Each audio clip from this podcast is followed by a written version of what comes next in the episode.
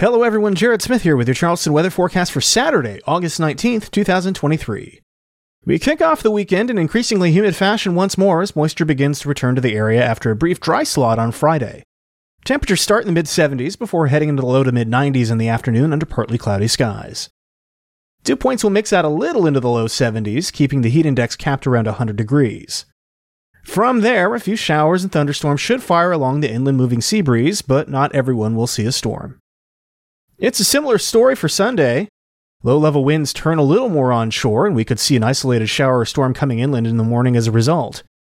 Otherwise, expect another warm day with highs in the low 90s.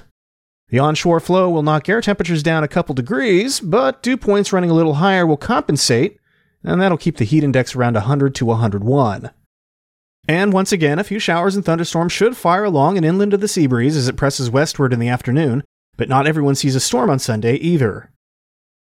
And it's worth noting that this might be some of the last rain we deal with for a few days as ridging in the central U.S. builds into the area for the work week, which will send temperatures back in the mid 90s and heat indices back over 105 degrees for a good chunk of the upcoming week. It remains to be seen whether heat advisory conditions return, though, so stay tuned for updates.